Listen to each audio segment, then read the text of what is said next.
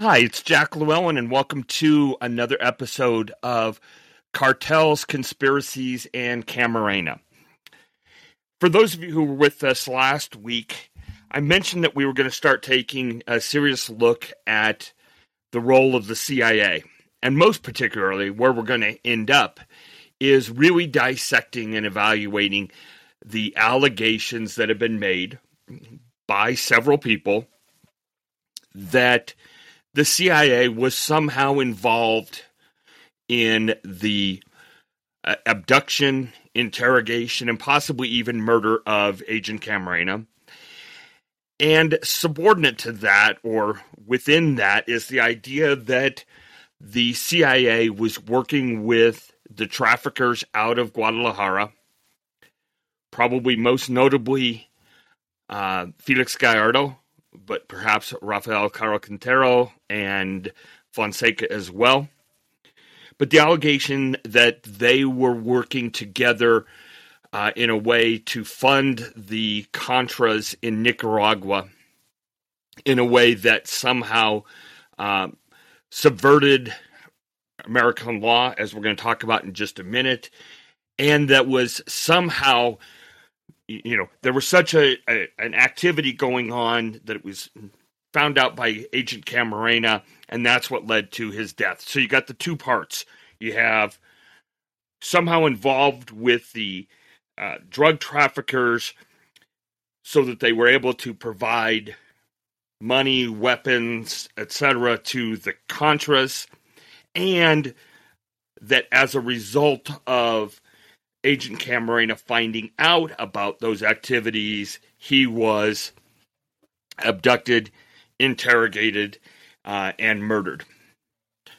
So, there's many ways we could do this, but one of the things when I started looking back on on things is everybody talks, um, or you hear lots of people talk about the Iran Contra affair, the funding of the Nicaraguan rebels, those sorts of things.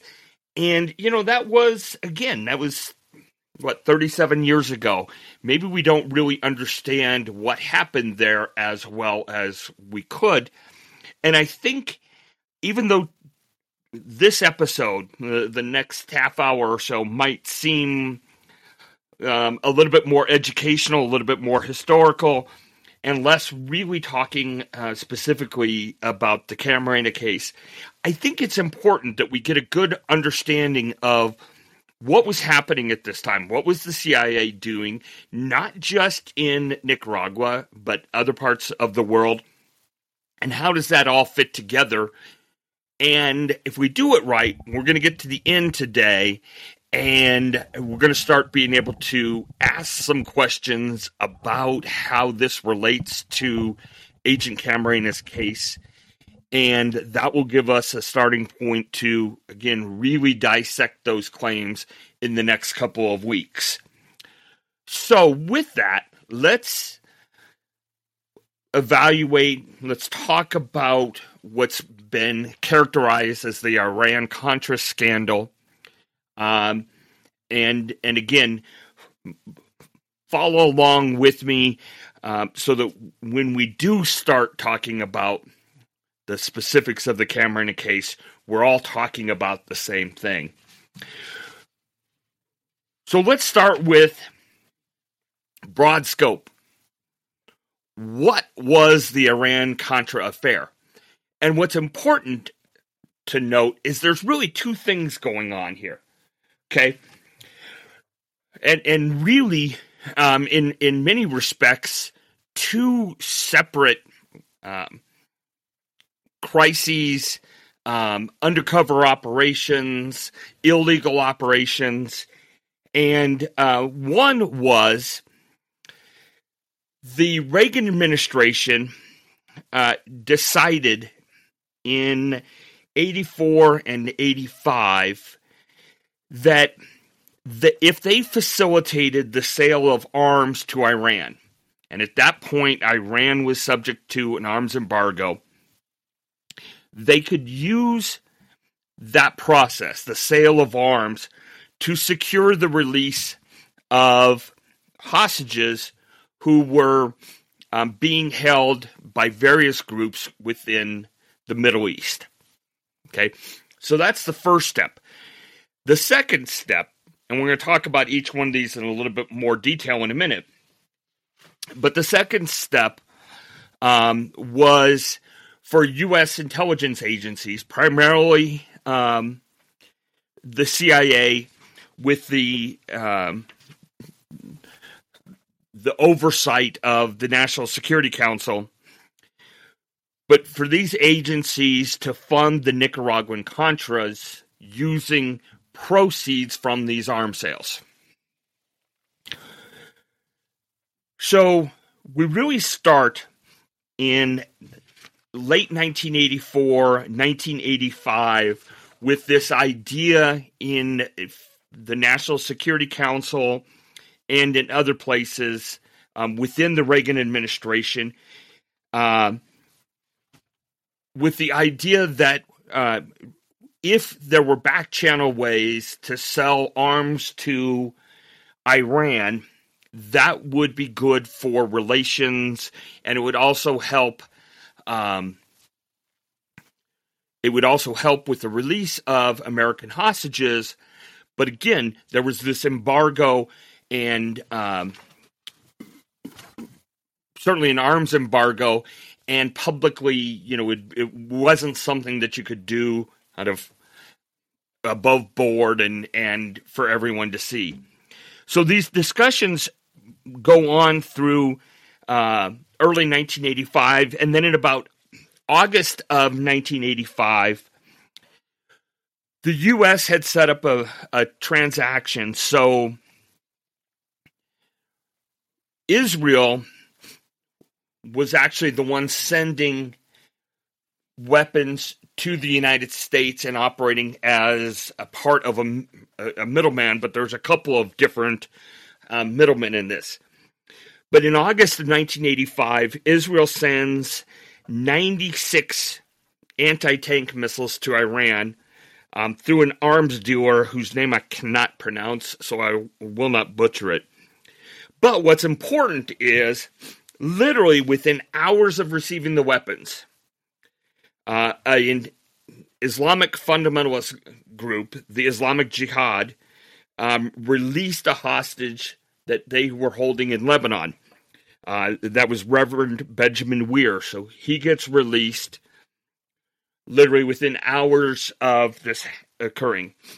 And then we know for sure that in September of 84, or of 85, excuse me, 408 more of these anti tank missiles are sold to um, are sold to Iran through this arms dealer and through Israel.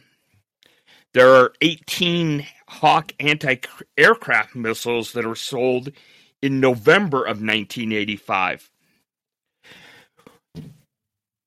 For our purposes, with the Camarena case, according to the Tower Commission report, and we're going to talk about that in just a couple of minutes. And again, I'm not going to, I'm trying not to make this too dense, but the Tower Commission report says on December 4, 1985, okay? December 4, 1985. Remember, Agent Camarena is killed in February 1985. So December 4, 1985, um, Oliver North, who was a military aide to the National Security Council, proposed a new plan for selling arms to Iran and he suggested that they make two adjustments to the way this was going. Instead of selling the arms through Israel, uh, the sales would be direct, so directly to uh, Iran, and that a portion of the proceeds would go to the Contras. Okay. North proposed a $15 million markup, and the arms dealer himself had about a $41 million, or 41%, excuse me, 41% markup of his own. So Iran's paying a premium price to get these weapons. The arms dealer makes his money, and uh, the rest that goes to the the U.S. as part of the markup, some of that goes then to the Contras. And apparently, on December sixth of nineteen eighty five, he specifically tells, nor specifically tells Israeli Defense Ministry officials that future profits from the arms sales will go to help the Contras. Okay. So this occurs for uh, a little while. And then two things happen. Two events happen fairly close to one another. The first is October 5, 1986. And on that date, Nicaraguan government uh, soldiers shoot down an American cargo plane. And that plane was carrying military supplies to Contra forces. All right. There was one surviving crew member uh, who was an, Ameri- an American, Eugene Hasenfus. He was captured, taken into captivity, uh, interrogated, and when he was interrogated, he says, "Hey, hey, hey, you know, I'm employed by the CIA. I'm working for the U.S. government. You can't, um, you can't torture me. You can't kill me, etc." And in many respects, the, uh, you know, the seal is is broken at that point, and the notion that the CIA was involved in the transportation of these weapons and supplies to the Contras really gets known. Interestingly enough, about a month later, the direct sale of arms to Iran by the Reagan administration gets reported in the press, not the American press, believe it or not, but it actually, the first um, notice of that was in a Le- Lebanese publication on um, which again was on November 3rd. So within a month, you have the the American plane being shot down. You have um, this Lebanese publication, and then you know the proverbial all hell breaks loose. So what happens at that point? Oh wait, I'm going to go back. I'm sorry. Let me go back really quick. So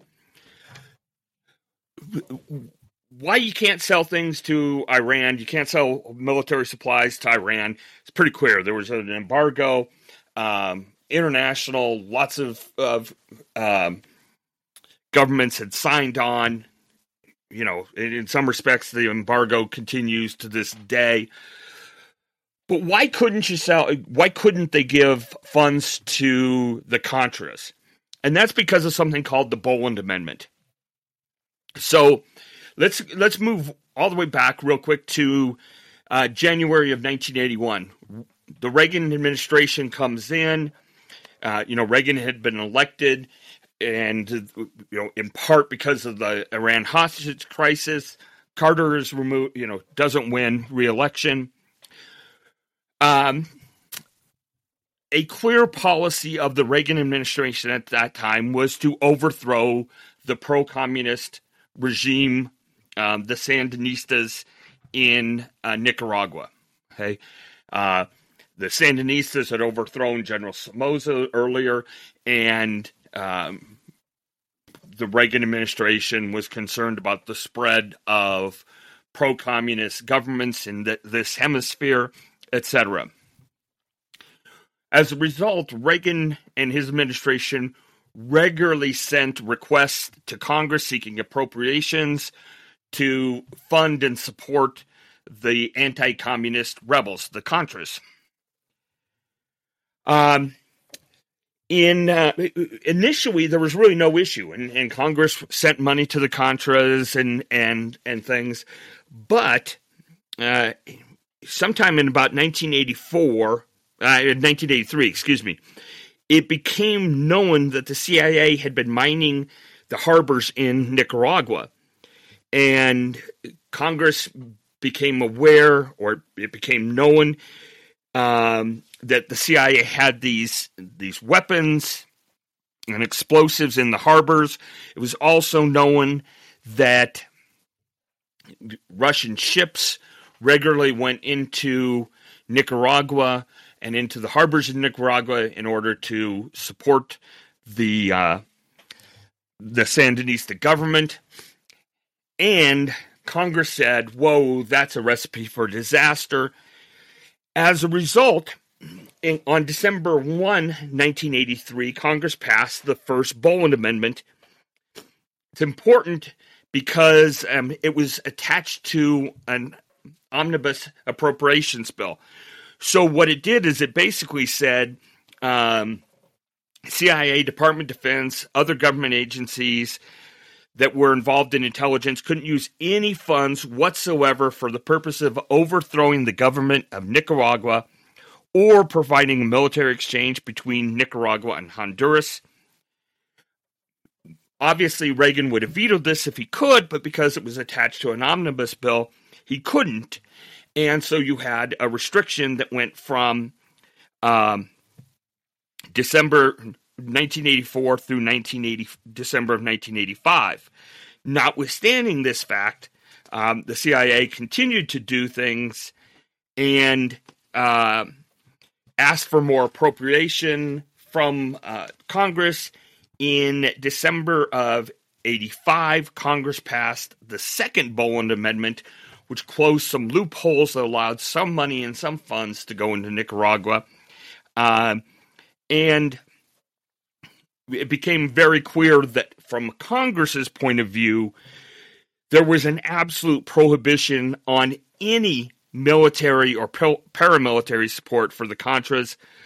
Um, also, it banned completely the Reagan administration's practice of soliciting funds, supplies, etc., from third party countries and from private donors. Okay, so that's what you, you have. So at some point, you, you know, in, in 1985, Oliver North is saying, hey, let's sell directly to Iran. Let's have a markup. And he's telling people not only in the Reagan administration, but also in Israel that then we're going to use the uh, the funds and the profits that we receive in order to fund the Contras. Okay, so that's what's going on. I want to talk for a couple of minutes about the investigations. And again, I'm not going to, we're not going to spend a ton of time on this, but we are going to spend some because I think it becomes really helpful when we start looking at the allegations in the Camarena case. So, there were at least three major investigations conducted with respect to uh, the Iran Contra affair. The first was the House Select Committee uh, to investigate covert arms transactions with Iran. Um, and that is combined with the Senate Select Committee on Secret Military Assistance to Iran and the Nicaraguan opposition.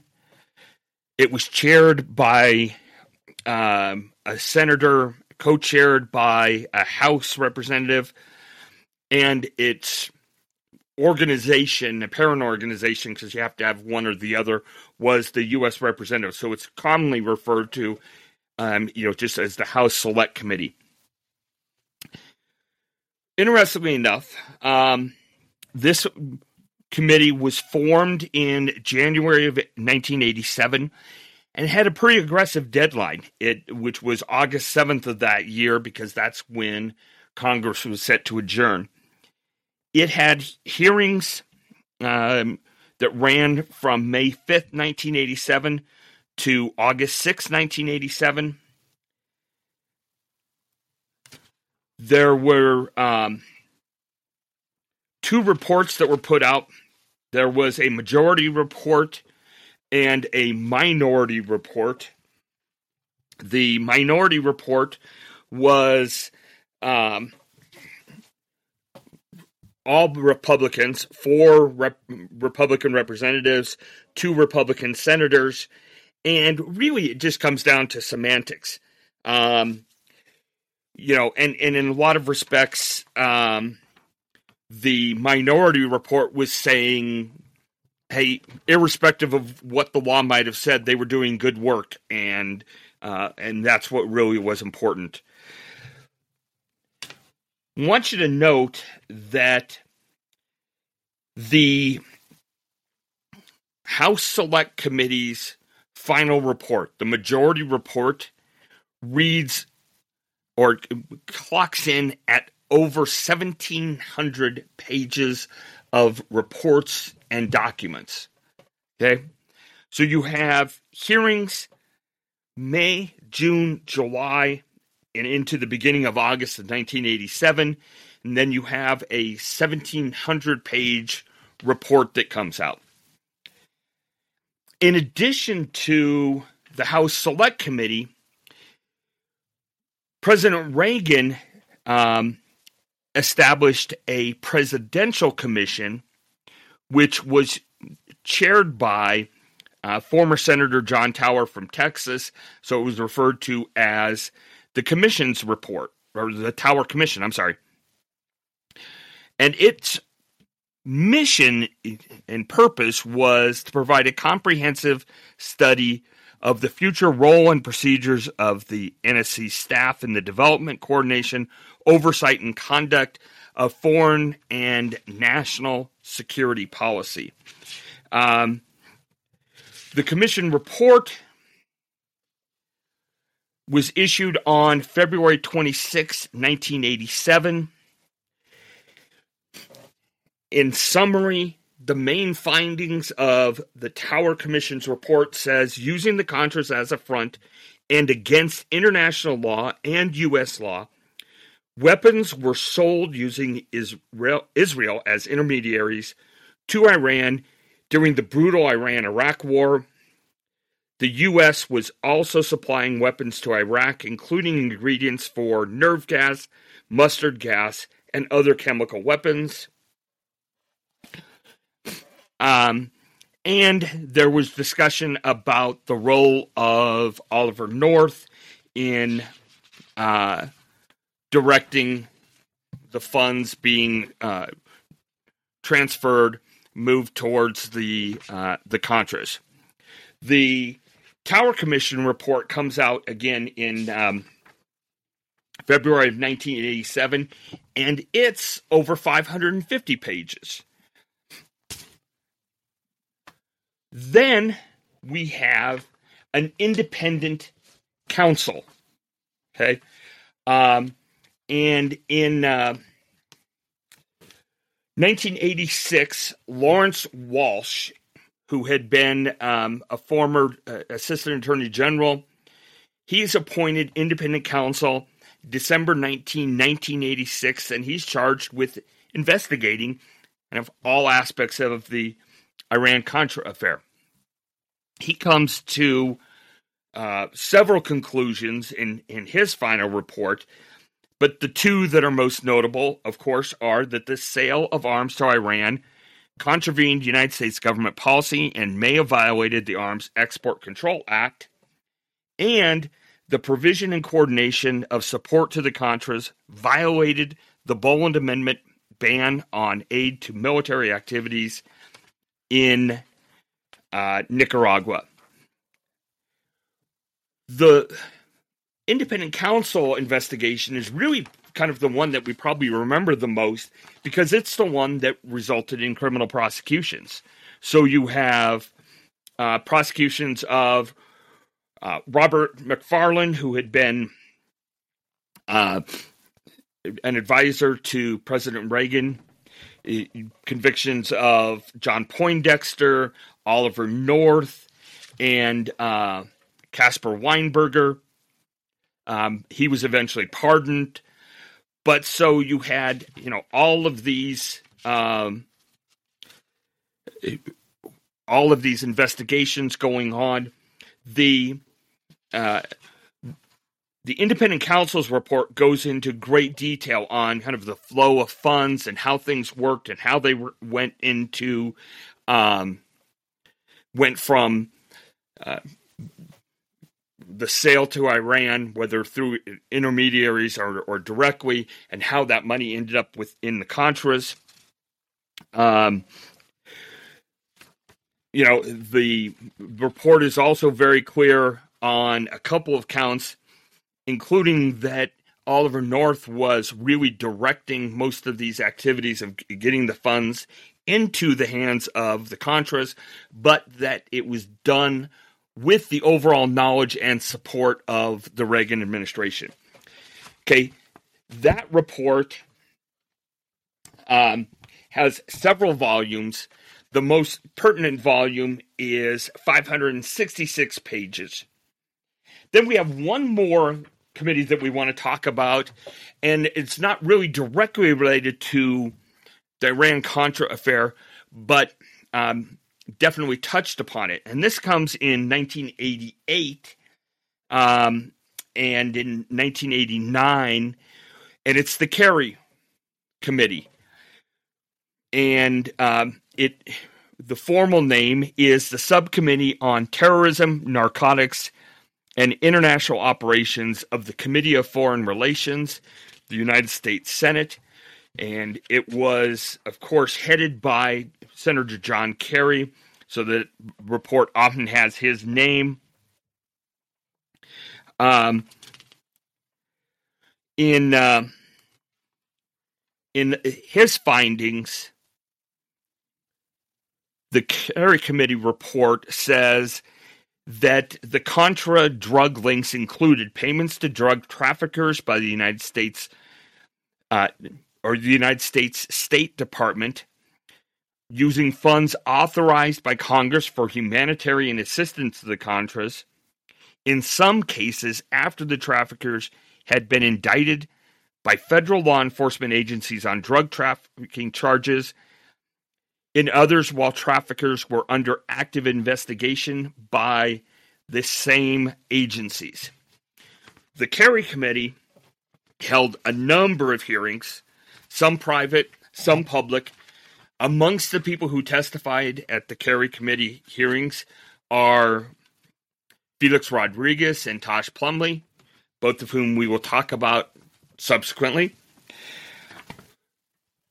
The Kerry Committee report puts out at least three volumes of uh, reports, and they don't call them appendices, but in some respects, they they, they look like appendices in all total, you're talking about another 600 pages or so. Okay. Thanks for that history lesson, Jack. Why do I care? Why do you care? The allegation, again, is that the CIA was doing something so significant, so important, that it had to be kept quiet that somehow Agent Camarena found out about it. And the fear of that information coming out was so significant that the CIA was involved in either directly or semi indirectly in Agent Camarena's abduction, his interrogation, and maybe even his murder. I've said this before we're going to say this again now, and I'm going to say it next week, and I'll probably say it the week after. In order to buy that, there has to be something so big, something so important that CIA officials would abduct and kill a federal agent, a fellow federal agent, to keep it quiet. what did the history lesson we were talking about provide us with information on?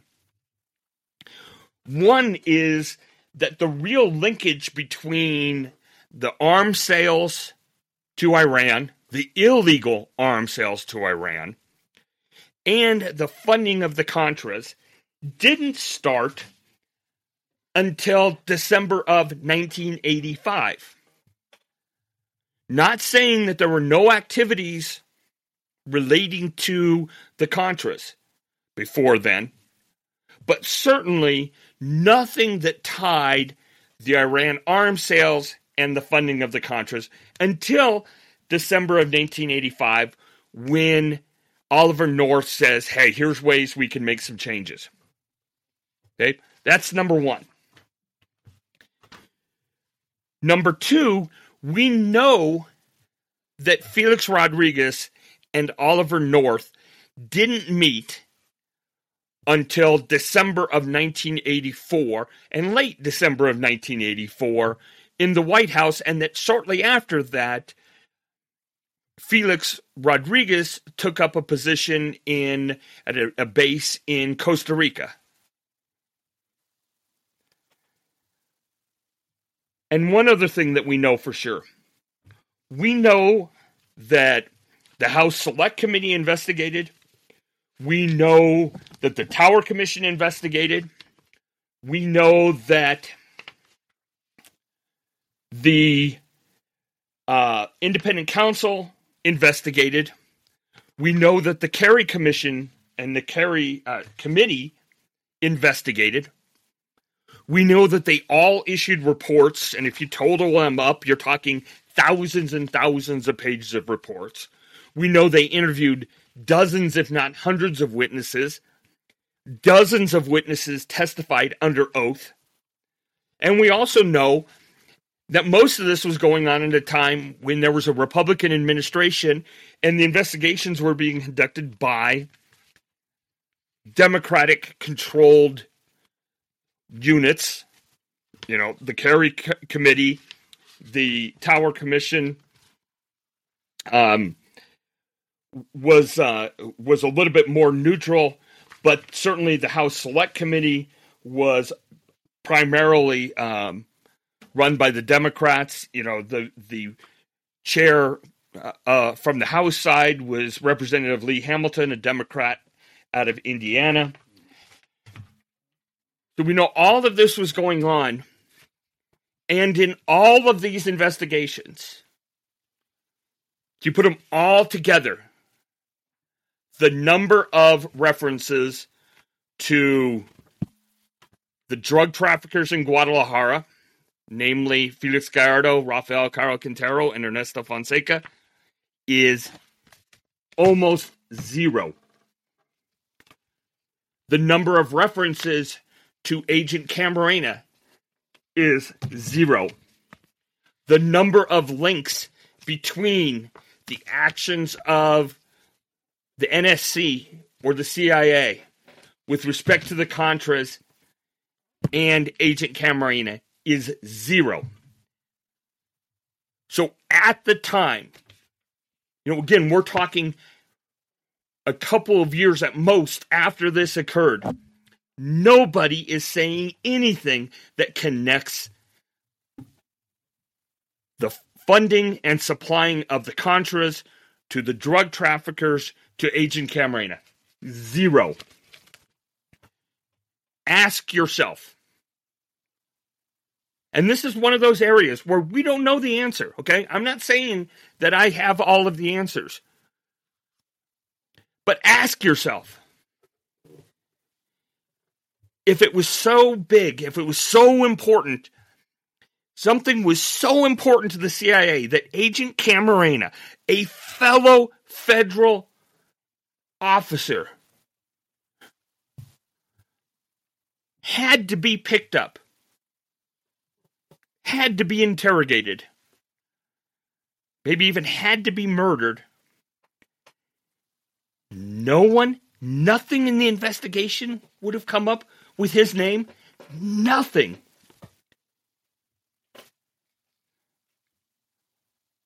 In a lot of respects, the after the Kerry Committee uh, kind of had its televised hearings, Felix Rodriguez testified, et cetera, et cetera, um, things died down. The news kind of came back in uh, the mid 90s when there were some books written by and some inve- reports by Gary Webb. And that's where we're going to go to next week. And again, this is drilling down on the idea that somehow the CIA was behind. And, and uh, look, back up. Let's let's say that better. We are trying to apply critical analysis to the allegation that the CIA was involved in Agent Camarena's death, in his abduction, in his interrogation. That critical analysis requires us to look not only from the viewpoint that we have now, but also from the viewpoint of what was happening contemporaneously. So we did that today. We're going to look at other allegations relating to CIA activities that include drug trafficking. And we're going to start to get a canvas from which we see a picture of CIA activities. And then we're all going to be able to ask ourselves does the allegation make sense?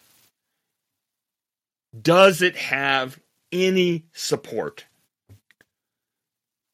Is there anything that confirms it other than the word of a couple of witnesses in a documentary and the word of a highly suspect informant uh, by the name of Lawrence Victor Harrison. So that's the history lesson on the Iran Contra affair today. I hope you understand the logic. I hope you agree with it. I hope I didn't bore you to death. And again, next week we're going to look more at what else was the CIA doing with respect to drug trafficking. Perhaps. And always keep in mind, always keep in mind, is there contemporaneous evidence of it, even when we're talking about things in the 1990s? So that's where we're going to go next week. Thanks again for uh, coming along for the ride, and we will talk to you later.